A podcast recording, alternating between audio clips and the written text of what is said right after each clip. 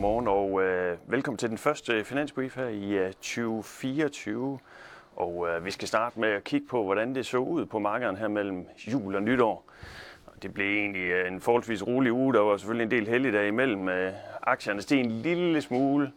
Øh, og det var egentlig sådan på efterdønningerne fra, der var den her lave privat, privat forbrugsdeflator fra USA, altså inflationstal fra USA lige inden jul, som kom ud til den lave side og egentlig gav yderligere god stemning, og renterne faldt også lidt til at starte med, steg sig lidt i løbet af juleugen, men altså stort set uændret så for ugen. Så, så små bevægelser overall, man kan sige, at aktierne øh, har mellem jul og nytår i USA bevæget sig lige tæt på rekordniveau for SP 500, altså den rekord, der stammer tilbage fra 3. januar 2022.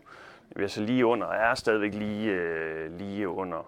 Og ellers så er det jo sådan, at investorerne er godt spændt for til hurtige rentenedsættelser her i foråret for både Fed og ECB, og det har sendt aktiekurserne meget op de seneste måneder, som vi ved, og øh, renterne langt ned, og øh, der er så meget lidt vækstbekymring, kan man sige, derude. Vi synes jo stadig, det er lidt for optimistisk med de her hurtige rentenedsættelser, og også lidt for optimistisk vækstsyn, så vi er jo stadigvæk der, hvor vi tænker, hovedscenariet er. Verdensøkonomien skal lande, og det er det, vi ligesom, øh, man måske skal gøre sig klar til, og derfor har vi også den her anbefaling om en lav risiko i, øh, i sin portefølje lige nu.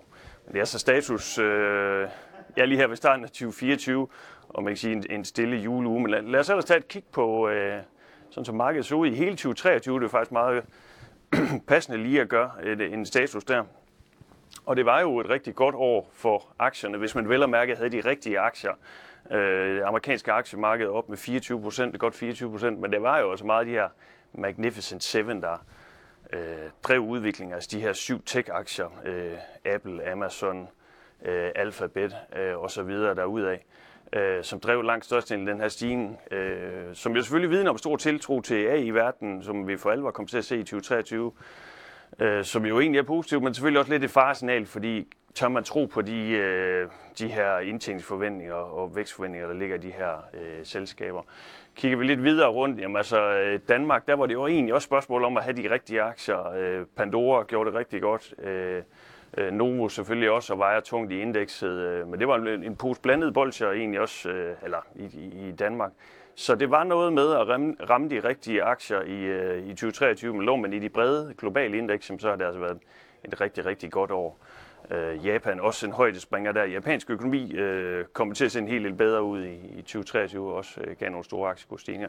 Det, der så var det gode, var jo så, at renterne ikke steg lige så meget som i 2022. Hvis vi husker tilbage til 2022, jamen, så faldt aktierne faktisk i USA der omkring 20 procent, og det er jo så den stigning, man har fået i 2023.